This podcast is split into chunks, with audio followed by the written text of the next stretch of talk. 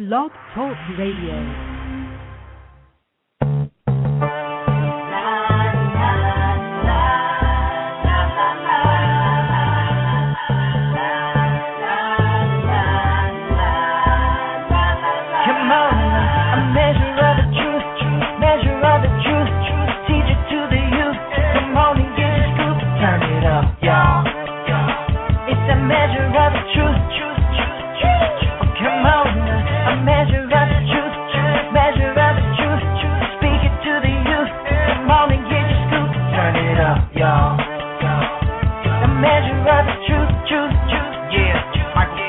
Y'all. Measure truth. Sauce Radio. yeah. Y'all those other stations out there. They always got something to say. sure. But uh not this station right here. We don't just got something to say, y'all.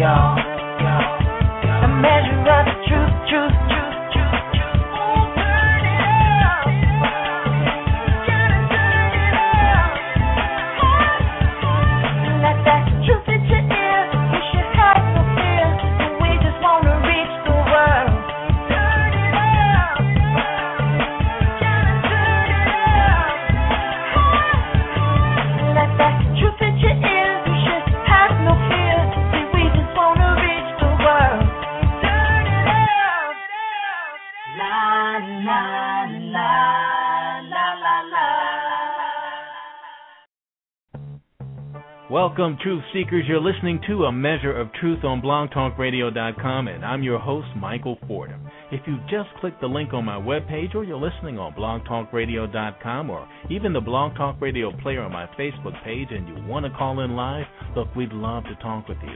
So give us a call. The number is 347 326 9470. Oh, need a minute to get something to write with? But don't worry, I'll give the number again right after the commentary. Or if you like, you can Twitter me your questions and comments at twitter.com slash a measure of truth. Also, if you haven't yet, why don't you look me up on Facebook? I'm the Michael Fordham with a photo of me in studio, and you can always email me your questions and comments at a measure of truth at gmail.com. Look, we got a great show for you today. We'll be right back after this.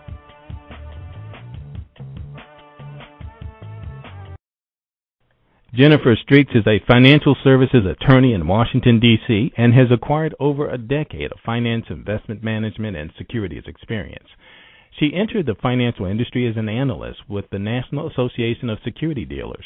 There, she was on the front lines of front page developments such as insider trading and market manipulation.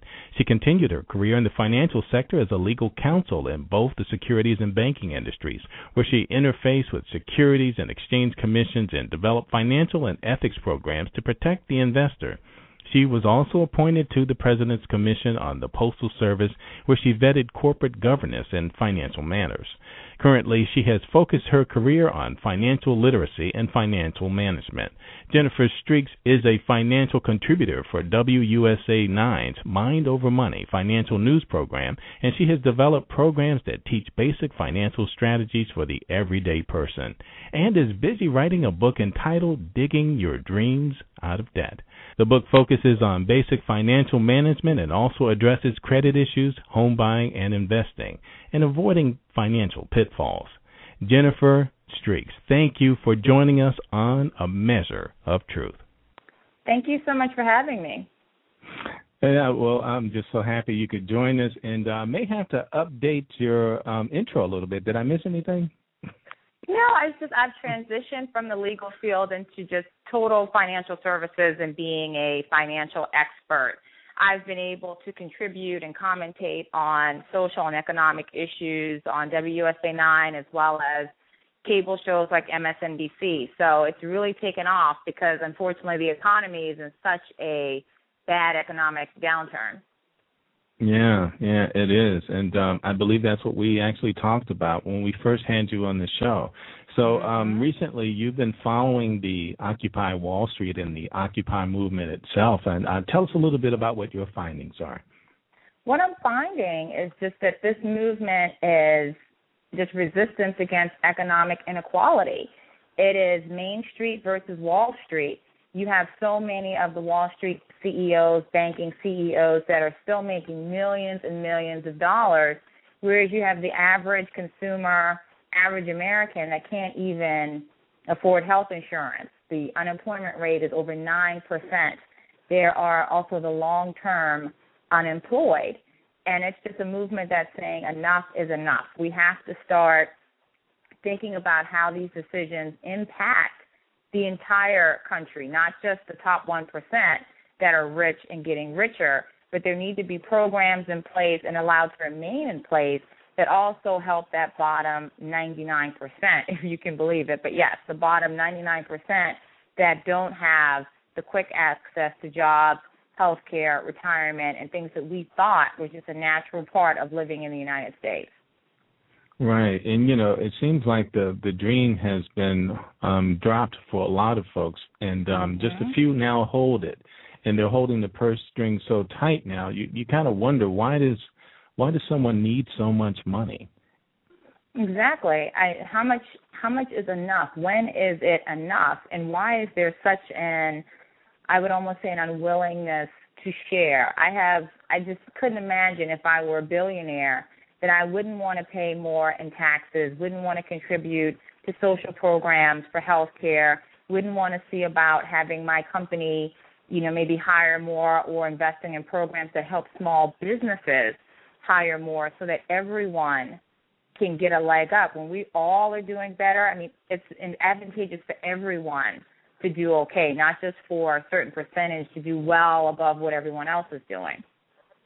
You know, it's interesting too because the the system itself has a number of different flaws that that help people to become um, this wealthy and also avoid paying their fair share. Tell us a little bit about some of these systems in place that that allow them to be able to um, continue to avoid paying taxes at the same level that we would. Well, what it is is it's tax loopholes that allow someone who's of a certain economic status maybe to run all of their expenses or all of their uh, income through a business so that they don't pay the same amount in taxes as you or I. All of our income is put in our names. You have millionaires that live in certain or have addresses in certain states because they have lower income tax requirements or they run all their expenses through another name or another company or another entity. So all of these are tax loopholes that the regular person, the average person cannot take advantage of because you don't have you're not the CEO of a company where you can say all of my travel, my car service, my gym membership, my income is going through this company. So I'm going to let the company bear most of the brunt of the taxes. And how is it that the small businessman is not afforded these same opportunities? Because it seems like the structure should be set up so that we should all benefit. The small business owner is the person that's getting squeezed the most because they have a small company where it might be 10, 15, 20, 30 employees to even get in the game. It's almost as though they have to front so much money. They have to put in so much up front that a lot of times it means that they can't sustain the business or it just wipes them out financially. And also in terms of the type of business, if you're a government contractor, if you deal in the service industry, you may not be afforded the same types of tax benefits because there's so much of an upfront fee that's required, so much of an upfront buy-in that's required that it wipes out a lot of small businesses and it prevents them from hiring. Right, right. So there's sort of a bar once you're above that, you can actually manipulate the system in this way. And Yeah. um, for those who are just starting out and just pursuing the American dream are squeezed out of this. So there's this um, this a wealth gap just in business itself Mhm. in corporations. And Correct. um, this is a system that is broken, and um, we need to find a way to be able to um, address these issues without just creating another loophole for someone else down the road. That's right. I would totally agree with that. Well, what are some of the regulations that would possibly, if fixed, because I'm sure at some point these things were in place, but then somehow they became broken by mismanagement or just because they were manipulated until they really no longer existed? Well, that's what's happened with the small business owner. And understand, I really think that the economy is going to rise on the back of the small business owner. And the reason why I say that is because there's they always have a need, whether it's a receptionist, whether it's a bookkeeper, uh, some sort of skilled labor or even unskilled labor. The small business owner always has a need. A major corporation, they they're pretty much set. They have one worker that's doing two and three jobs. They're paying them, you know, this high salary as, long, as well as benefits, and they will make people in terms of keeping a job do two and three jobs at the same time. Whereas the small business owner will really need its workers if they get a government contract or some sort of work assignment, they need to hire on the spot to fulfill that obligation. So the small business owner is really in a position to hire and bring down this unemployment rate. So what needs to happen is that there needs to be incentives for them to hire, to be able to hire. They get incentives for how many workers they, you know, actually place into the workforce breaks on taxes, breaks if they reside in a certain community. All of this stuff really needs to be brought to the forefront. If you're in a desolate community or an area that the unemployment rate might be higher, like in Southeast DC, they say the unemployment rate is about 16%, whereas the national rate is at 9%. If you have a business that resides in Southeast DC and you put to work three or four, or five people, you should get some sort of a tax break because of that because you putting together or putting four people to work is much higher in terms of the benefit than any taxes that you would pay.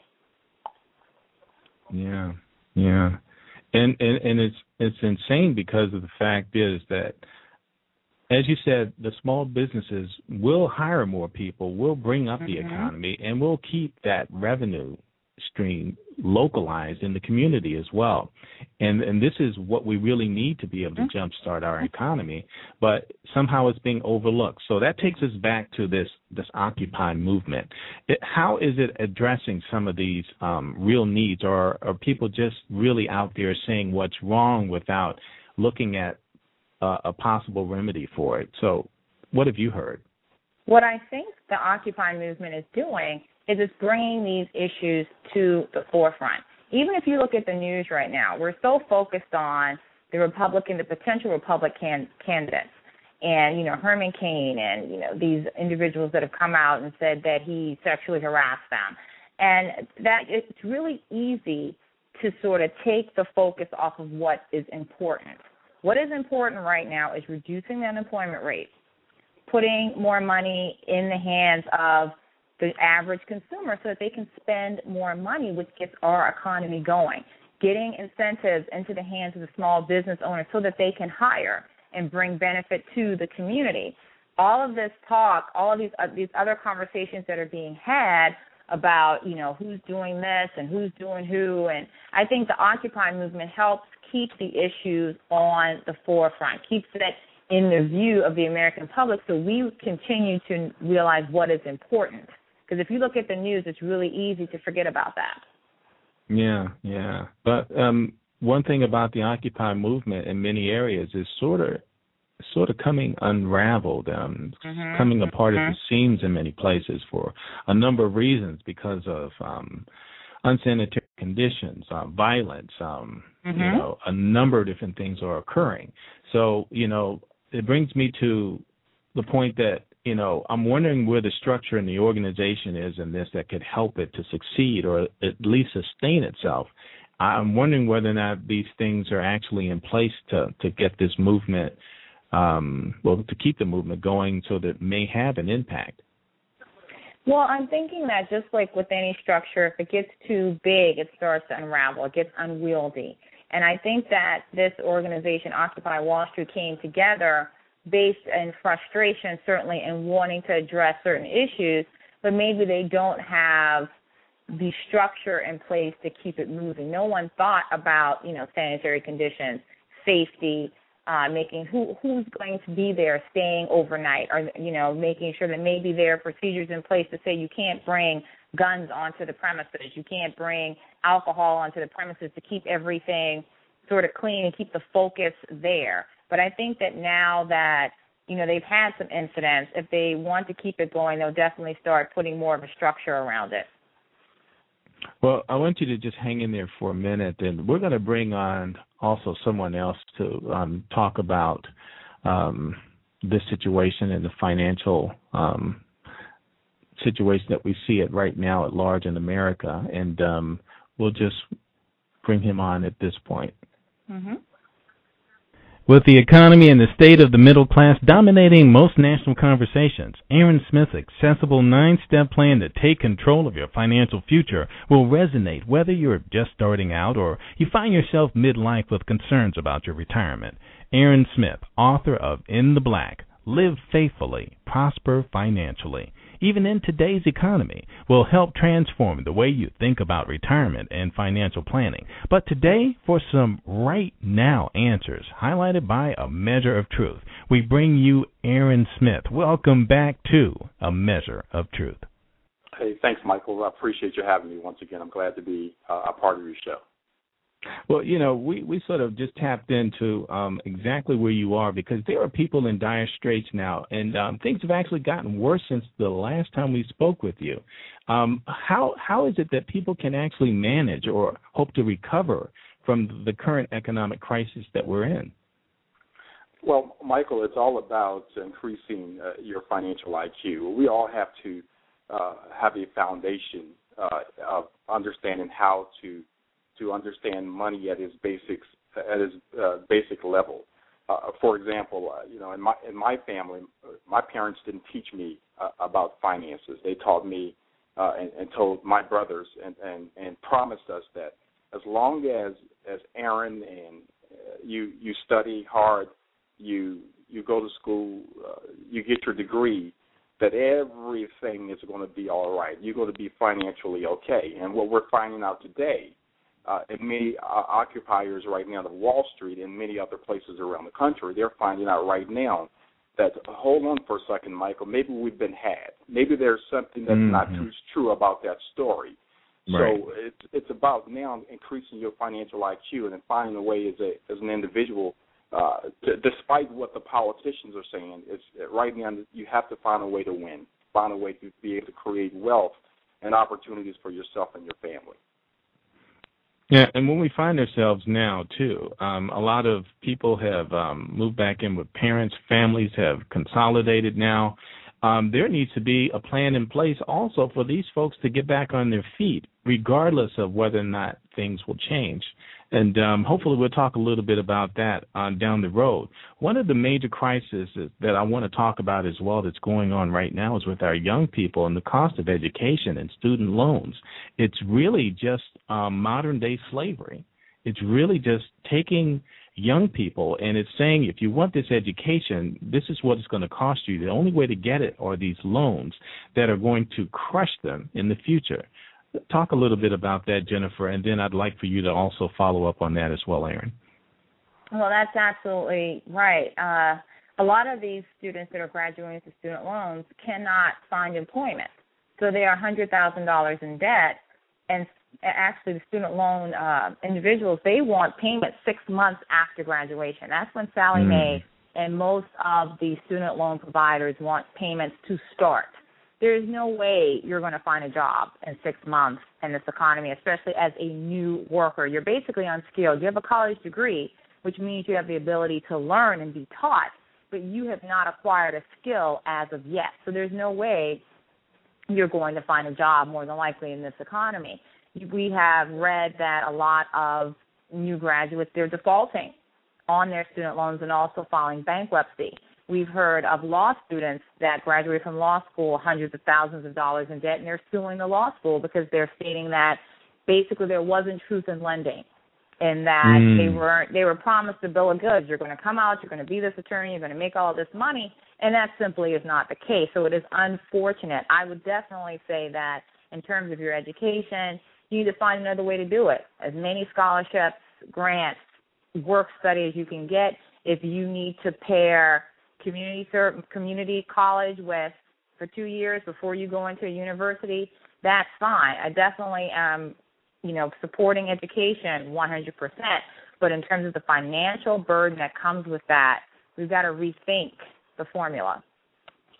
And Aaron, what's your take on that? Oh man, she said it perfectly. Uh, I mean, at, at the end of the day, I mean, I'm going through it right now, and I have a daughter who's 17 years old, about to graduate from school, starting to visit universities. And one of the things that we've talked about is it's absolute necessary that if we're going to spend this type of money for her to go to school, mm-hmm. that she's going to double major. She's going to get two for one. So mm-hmm. while we're there, mm-hmm. an emphasis on getting two for one. We want to make sure that we maximize uh, the opportunity with the dollars we're spending. But mm-hmm. also, uh, Michael, what I think is so important is that it's important to understand that maybe you also decide maybe I should uh, uh, go go to school and get a trade. Maybe I can get maybe I need to go to school and learn something that I can effectively right now uh, uh, mm-hmm. take away from school and start to work and start to make money.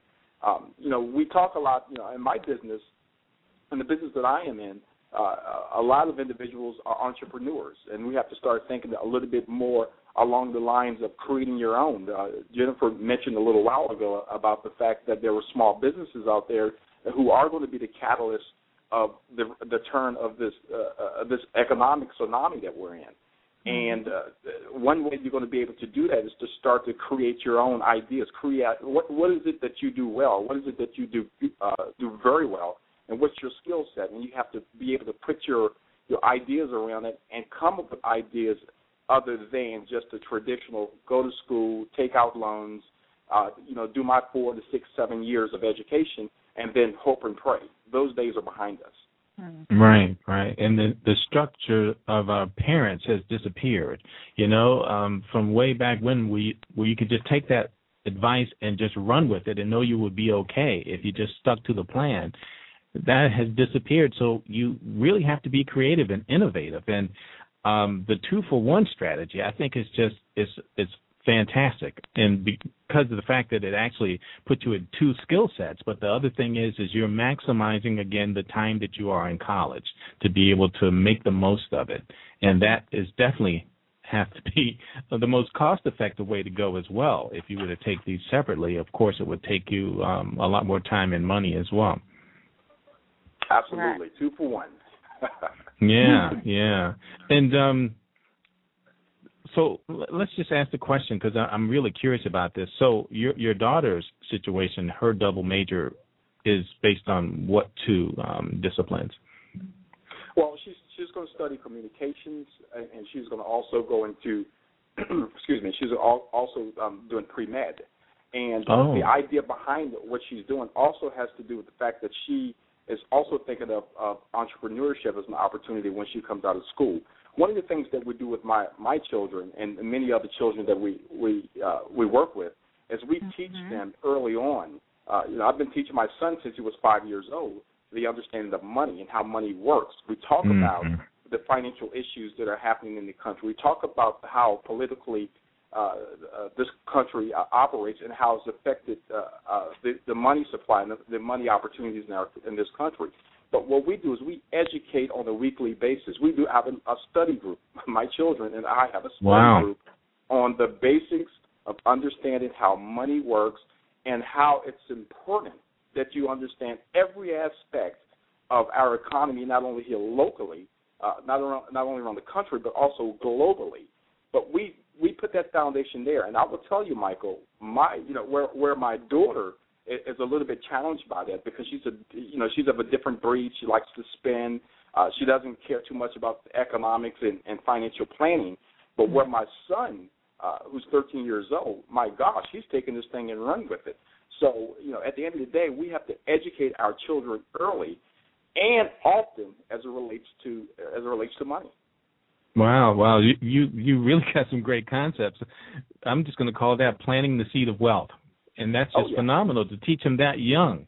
Um, you know, you really ought to uh, in your next book, um, you know, share that with um, folks how you talk to young people about money because you know most of us think it's over their head. I mean, for the most part, you know, we it's can a foreign language, right, Michael? And, Yeah, you know, yeah, we- one we- thing.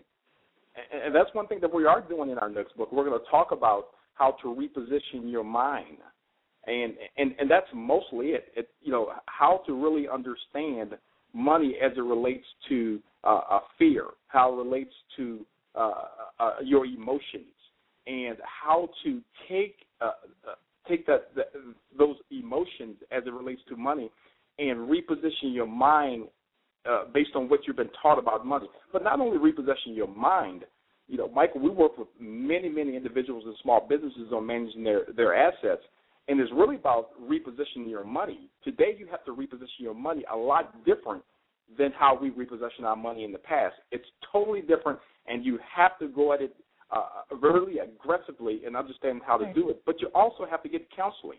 And counseling is very, very important for you to help you reach your goals financially. As we, uh, you know, try to get through this uh, once again this economic tsunami that we're going through.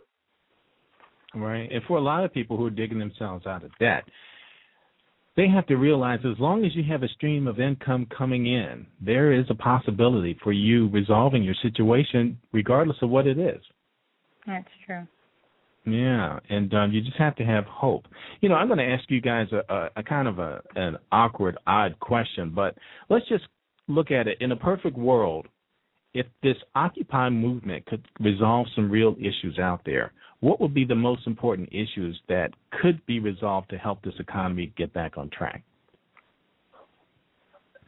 I would say that incentivizing uh, small businesses and really trying to put some sort of financial insulation around the small business owner would be great because there's so many instances where in these major corporations people have been laid off because of duplicative work roles. When you have a major corporation has thousands of employees, as soon as there any there's any sort of economic issue, they start slashing the employee roles.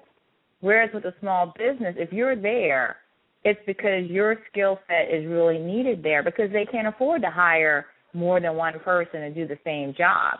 So when you have a small business owner that's hiring, he's hiring and looking to the long term. So you have someone who's going to have a job, health care, and retirement for the long term, and that helps us all. Yeah, yeah. And Aaron, what do you think? It, what yeah, would really? I, I think Michael. I think there are two things. Um, actually, Mhm. and one is is actually in action right now. As of uh, as of uh, next year, January, uh, there's there are currently 72 million uh, participants who who have a 401k plan or a 401k like plan in this country. And one of the things that's happening right now with the Department of Labor is that they are now going to disclose, it's, it's full disclosure, Michael, of the fees that you pay inside of your 401k plan. Wow. Where before, you know, that did not have to be disclosed. So that, in my opinion, uh, is going to be huge. It's going to be an opportunity for uh, uh, participants or consumers to start to educate themselves about these plans. I mean, I know in my practice, many of the uh, consumers or individuals we sit down with, they have a 401k plan, but they think it's for free. They think there's no cost Mhm. with it. So right now, that is something that's really, really big, and I really love that. I, I really love that they're they're going to start to disclose these fees and these plans. I think the second thing is I am one of those guys, uh, one of those people who really believe, and you got to, you know, you got to work hard, and if you work hard and and and and and smart, uh, good things are going to happen. However, what I am, what I think needs to happen initially right now is that uh, people, people have have felt, Michael, that they have been duped. They feel that Wall Street bankers, the top percent, have gotten all the breaks, and the middle class hasn't gotten any breaks. How you how do you solve that that, concern? I think one of the things that really needs to happen, whether you whether you're a high income earner, whether you're a, a low income earner, the price and the value of your property, your home that you live in, has gone down. Everything mm-hmm. one of the person's property has gone down.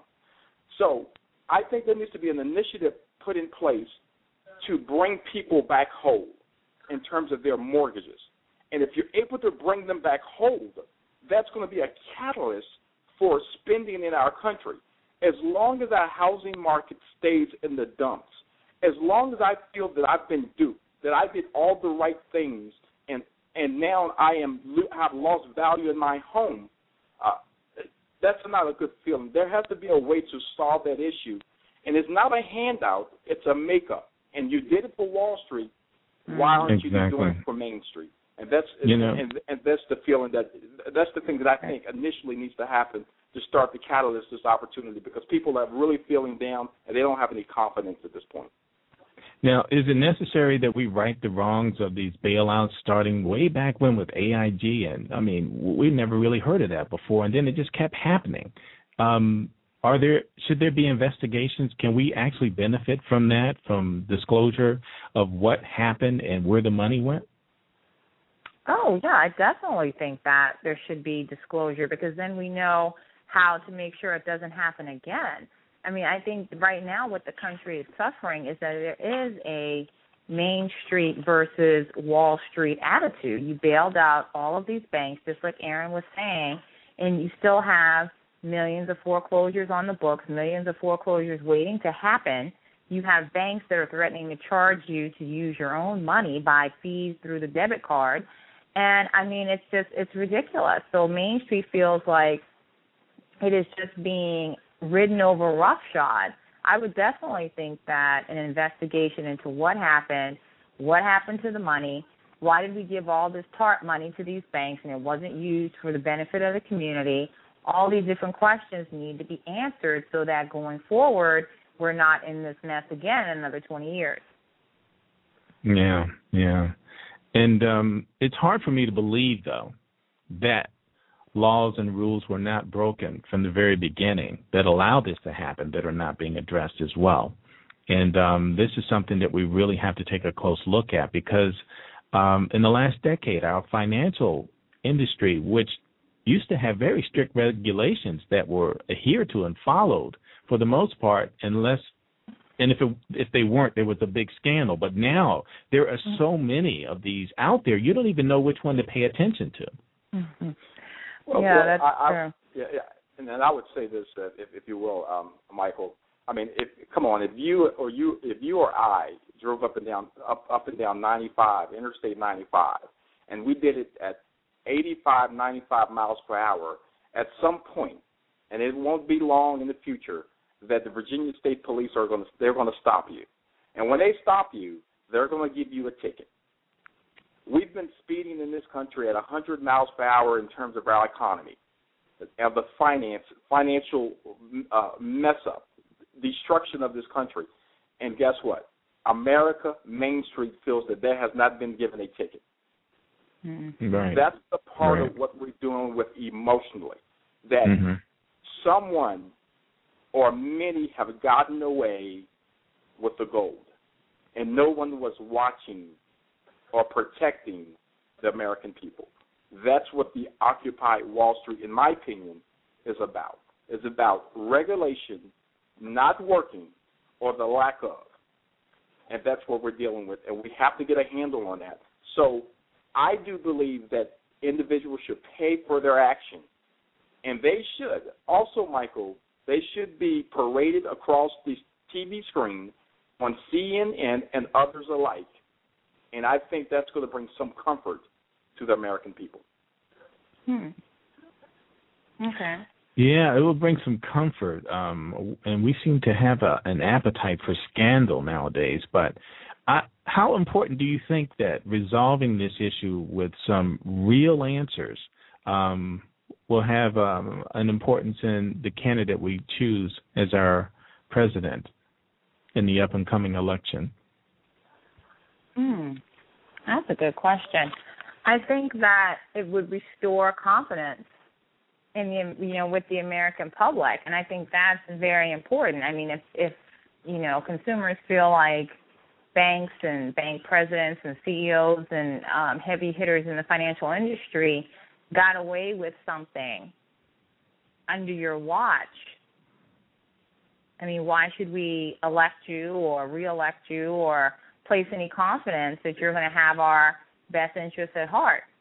So I think No, I'm just going to put it out there, though. So, what would this candidate's platform look like? What would it have to be? What would the what would America hear that would make them say, "Yeah, now, now I get that. You make sense to me. Let's get this guy in here so he can do what he thinks will work." I think it's Michael impossible. Hmm. Hmm. Sorry to say that. I Yeah. think it's impossible. I, it's going to have to lie with your own personal situation, your home, to now begin to start to protect your family. I'm Mm. not telling people it's not important to go out and vote for the person you feel is going to get the job done. But guess what? We have done that, and we've continued to do that, and we still have the situation that we're in. Hmm. The solution, in my opinion, is that each individual has to take a hard look at themselves, and they're going to have to restructure. They're going to have to reposition their mind, their money, and they're going to have to start to get involved in their own financial success, their own way of creating a cash flow that's going to allow them to be successful. And we we we pray and we hope that America decides to vote in the right person or the right people to help with this en- endeavor. But at this point, I don't have a lot of confidence in the political uh, atmosphere to take care of such a such a tough solution. Look at what we're going through now. Look at the gridlock that we have right now. And if I am starving right now, I can't continue to wait. I'm dying. And it's continuously people are continuously dying and the politicians are saying we go at our pace, we do it our way. I don't have any faith at this point with the politicians. Hmm. Hmm. Wow. You know, that's what I was looking for. Believe it or not. You know, because a lot of times that we want to buy into that. We want to believe that. And um, we want to believe what the candidates say. But I think that this time around, it's outside of that. It would take so much time. Um, I, I read an article, and um, I, I forgot who wrote it, but it was from a UK paper uh, and this guy seems to think that trade is going to turn back around for America, and we'll be back on top in the next five years. Um, one of the problems is is um, take for instance China and not respecting um, patents and trademarks and things like that. So um, a lot of industries are pulling back away where they've had cheap labor in the past from China. So with these things changing, there could be this catalyst that may turn our economy around and a jolt. Well, what do you think of that? Can I can I take that one, Jennifer? Sure. All right. Michael, I I, agree, I I sort of agree with this. I think that we're going to have a a really uh, phenomenal boom in this country. That's not the that's not the issue. Mhm. The issue is is everybody going to participate in it? Exactly. Mm. Th- That that's my concern. I'm not concerned Mhm. whether America is going to return to its greatness. It's always done that. If Yes. we historically go back and look at the recession, the Great Recession that we're going through now, i.e., the, the Great Depression, we've always recovered. That's not my concern. I want to know whether my mother, whether my father, my cousin, my uncle, my colleague, my friends are going to be able to make it through this and be also successful financially with the other 1% of Americans who are building the wealth. So I don't have any doubt that this country is going to be successful. Now, there is a, a difference that we have now. We are in an information age now. Mhm. And because uh-huh. we're in an information age, there's a lot of thought, and uh, it, uh, it- it's different now. Pensions are, are are not like they used to be. They are being reduced. Social Security is being challenged. Medicare is being challenged. That's what the politicians are up against right now. How to decide how do we control our spending? Should it be done in tax reduction? Should it be done in entitlement reduction? So it's it's not whether the country is going to return to its its, its greatness. It will. It's whether we are all going to play in it. That's my concern. That's right. Hmm. I would Right. definitely agree with that. I I would Yeah. definitely agree with that. I think that it is. Are we all going to be able to participate, all 100% in some way, shape, or form? Not just the rich getting richer. Yeah, and and it's and it's a shame too because of the mindset of young people now, especially those who have watched their parents suffer through um losing a home and going through bankruptcy. They may have the wrong idea about finances, about owning a home. And there there needs to be education in place to repair that mentality as well to help people see um the right way of going about building wealth. I mean, if you don't own property, you never will be wealthy. I, I don't know how you could possibly do it. So, um, you know, those are very important factors too in the way our young people are are being sort of corralled into this this new future that um is pretty much on toothpicks right now. Yeah, I mean that that's certainly true. I don't hear of a lot of young people saying that they want to go to college anymore. I mean, those of us that grew up with the Cosby generation, we all wanted to go to college and get a master's degree and do this, that, and the other, sort of along that line. You know, sort of climb the ladder because that was the way to success. Climb the ladder to success. But these new, the new, you know, generation that's coming along, they're seeing that cash is king, and they're trying to figure out the quickest way to make it. So, and I worry about this generation because that's true. If you don't own property, that's the foundation really for wealth. You start off with your first place and you build and you build and you build, and assets sort of derive from that. So, it is going to be hard for this generation to sort of refocus what they see in terms of finances and the best way to build finances because they are coming into or coming out of a bad economic downturn that says that you may not own a house, you may not do as well as your parents. And Aaron, I know you have something to say about that. Oh, they're scared, man. They're scared. they are scared to death. They're scared. Their parents Mhm. are terrified. They're terrified. They're hearing all the horror stories that's happening in their own household. And then you Mhm. couple that with what they hear in media. Nobody, Right. Michael, is talking about anything positive. Right. Right. No one is talking about anything positive. It's all doom and gloom. Right. And I tell my kids when I teach them, this is the greatest opportunity in the world to become wealthy. Right Mhm. now, today is the time. But we're not telling our kids there. We're telling our kids it's bad. So they're saying, oh my gosh, I don't want to put mom and dad in any more financial strains.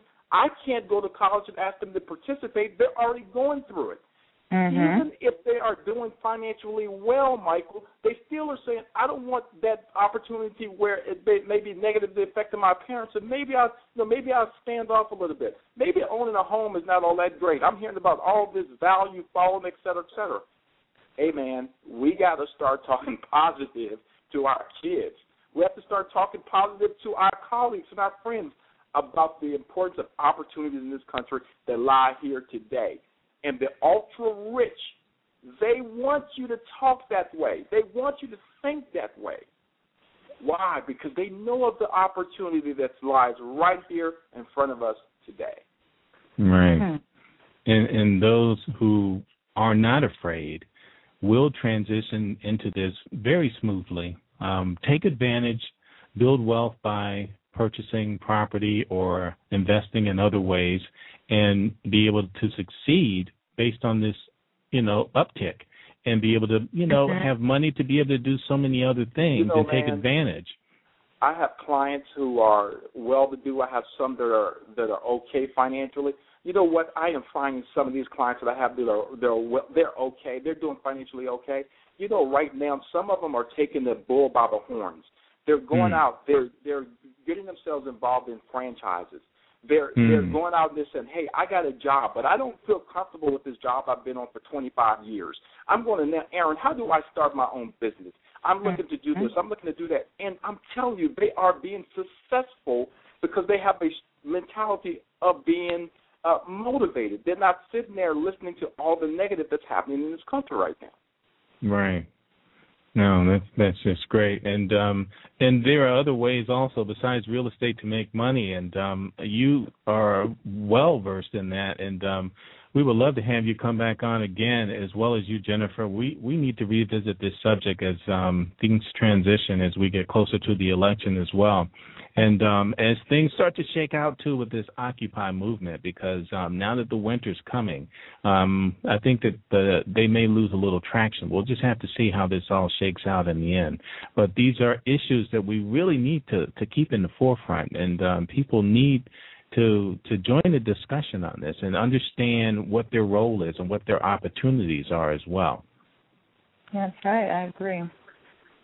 And um, I, I just want to give you guys each a chance to close out before we move forward, but um, we've only got about 15 minutes left in the show. Um, Jennifer, is there anything you want to say to close out this topic? Yeah, I would just say that, you know, I agree with Aaron in that there's so many financial opportunities out there now, um, a lot of housing you can get cheaply, but I think the most important thing is, you know, creating a financial backup plan, sort of refocusing your your eye your eyes on finance and the way that you financially insulate yourself and also making sure that we look at why this happened this time because if not we're going to repeat it again you know? And so we have to make sure that we take advantage of the lesson and really look at our finances differently. And also you can feel free to follow me on at jstreaks at twitter dot com. Oh okay. And, and where else can um, they hear from you jennifer also on WUSA9.com and my Facebook page as well, Jennifer Streaks. I'm always giving up to the minute finance and economic information that you can use. Mm, great. And how's that book coming along? It is coming along. I mean, it is, you know, writing a book is a serious undertaking, especially oh, yeah. when you're dealing with finance information. And my book is really geared towards the everyday consumer you know, savings and retirement, the right way to buy a house, how to buy a home without going into, you know, serious debt, double digit interest rates, and that sort of thing. The best way to use credit cards, even couponing. You know, we might need to get back, you know, to that as well. So definitely look out for it in 2012. All right. Thank you very much. And Aaron, tell us what you're up to.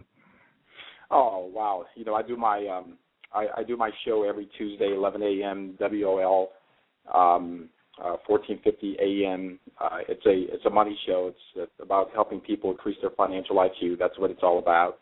Um, I am in the process of doing my second book, uh, Reposition Your Mind and Your Money, and uh, hopefully we'll have that completed. And uh, gosh, maybe in about the next six six or seven months, give or take, and, and that'll be out on the shelves. Uh, but pretty much at the end of the day, it's uh, you know, we we we help individuals individually. We we see what they go through. We hear their we hear their stories. We we we feel their their tears. And what I would say, uh, uh, Michael, uh, pretty much for to your listeners, is uh, to, today is treacherous. It's treacherous mm-hmm. as it relates to your money. And I encourage every uh, person who's listening or tuning in uh, to this show is that they find a money mentor. If, they don't have a, if they don't have the wherewithal to go out and hire a financial advisor, a, a, an expert that they can trust and feel confident with, that's going to help them get the job job done. Find a money mentor, somebody that they can speak with that can help them. Because if you're making the wrong moves today, it's you, you can't correct it. It's it's just so treacherous. So I would encourage uh, everyone who is is building wealth, who's, who's planning their their best years of their life, which is their retirement, uh, that they uh, that they get the the help that they need, especially especially if they're not capable of doing it themselves. Mm-hmm. Yeah, yeah, absolutely. And um people need not live in fear. Um you have to act. And um you have to put pride aside very early in the game to be able to get the help you need before um the crisis erupts. So um, I, I'm, you know, some of you out there, you, you're still thinking that maybe you can get a handle on things, and you're wishing on a prayer. But um, the time is now to seek help. And um, I don't know if you put your contact information out there as well, Aaron, if you could.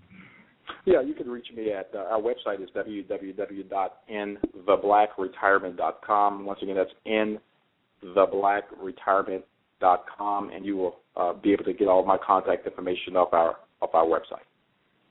All right, great. I mean, this has been an extremely informative show. Um, I expect a lot of comments from listeners, and um, be I'll be sure to forward some of those to you guys because it'll probably be over my head for sure. But uh, I really appreciate you guys coming um, and joining the show, and um, yeah, I really like this segment. We'll have to have you guys back on as a pair in the near future as well as this thing progresses. Definitely. Oh, Absolutely, anytime. God bless you, Michael. Oh, Thank thank you. you. Thank you both. Well, here's a little something from someone who's taken a, a transition in their life. A, a former Philadelphia district attorney turned poet, Nia, with lawyers in a scribe.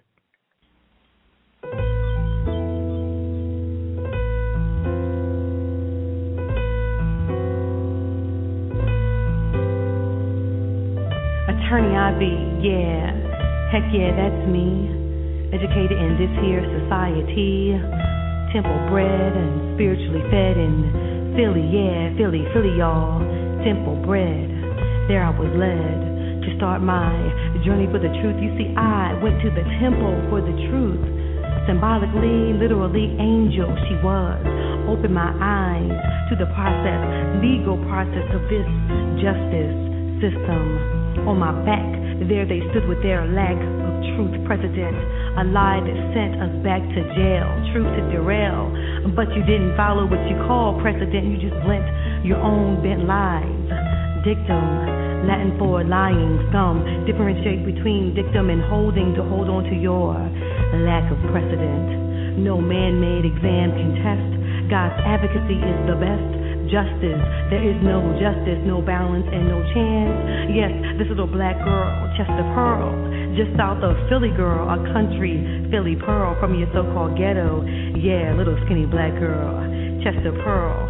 And I'll say it out loud, Chester, and I'm proud. Got your knowledge of your ways. When I praise your ways, when I glaze the truth. See, your founding fatherland if you stood on that town. Try not to frown, that was the ground that bred me, and that is why I see the history of the place from where I be. To shame for so many years through the tears of where I'm from, cause you turned where I'm from, the town from which you come, the town from which you came, the town in which Dr. Martin Luther King was trained into a crack infested, four square miles attested. My people arrested in the mind will not find peace until I uncover the truth of this here congested with more than four governmental projects projected for destruction, corruption of the perfect location of buildings of old, but the truth untold. Can't remember the memories of the past, oh no, they do not last because alas, what have you done? See, this is a poem, a poem about him, you know the man. This is about his system, his justice system, just his system for him. Systematic, programmatic, dogmatic, shackles of the mind, dogmatic, just his system. According to his story, see, he wasn't even smart enough to see that what it was named and how it was famed would up and claim exactly what it is his story a lie. Because other things do exist, because we did resist, because it didn't happen that way. Seize the day. I will not be part of that system. And the law, that's me. But I refuse to be his attorney. Attorney means license to practice no justice, no peace, time to release the truth. Lawyer roll call y'all Randall, humble man of peace. Refused to eat for a while, warm smile next to me. You ate your meal. For Mandela made a deal, all the while kept it real. Harvard trained, revolution gained. Refused to practice in the traditional sense, no coincidence. Jesse, I remember the day I stumbled over my words to say thank you for coming to Penn State on that day to give hope, and that was great. Across my path they came, no need to blame coincidence, it only makes sense. See, it was meant to show me the way, the way that I went, my time and my money spent so that I could see and know the law, y'all. Compare it to God's law, y'all. I'm a lawyer, as inscribed, no time to bribe, not part of man's plan, but part of God's hand, his holy plan see, Jesus spoke prophetic sayings, riddles of the spiritual mind. He spoke against the establishment, established hell bent on lies. He wanted no part of that establishment of hypocrites, of Pharisees, of Sadducees. It's sad you see the, hypocrisy.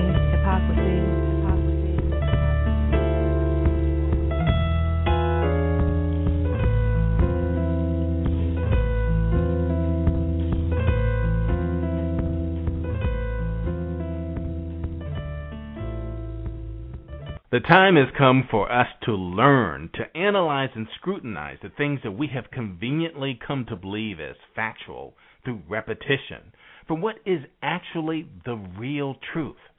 We have somehow been led to slaughter by our refusing to ask the questions that would hopefully make sense of the rhetoric, if indeed the rhetoric made any sense at all.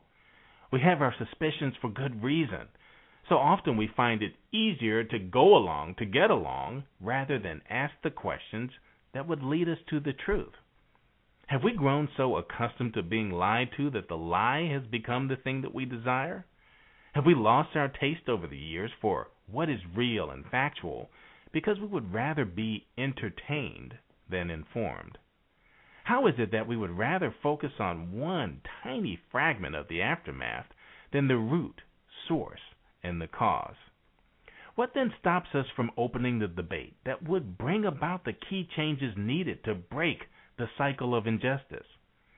Have we been made to feel powerless? Or are we just unconcerned?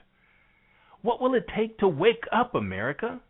In this age of information technology, there's more usable, factual resources available to the average individual through the internet that could have ever been available to the most learned scholar just 15 years ago.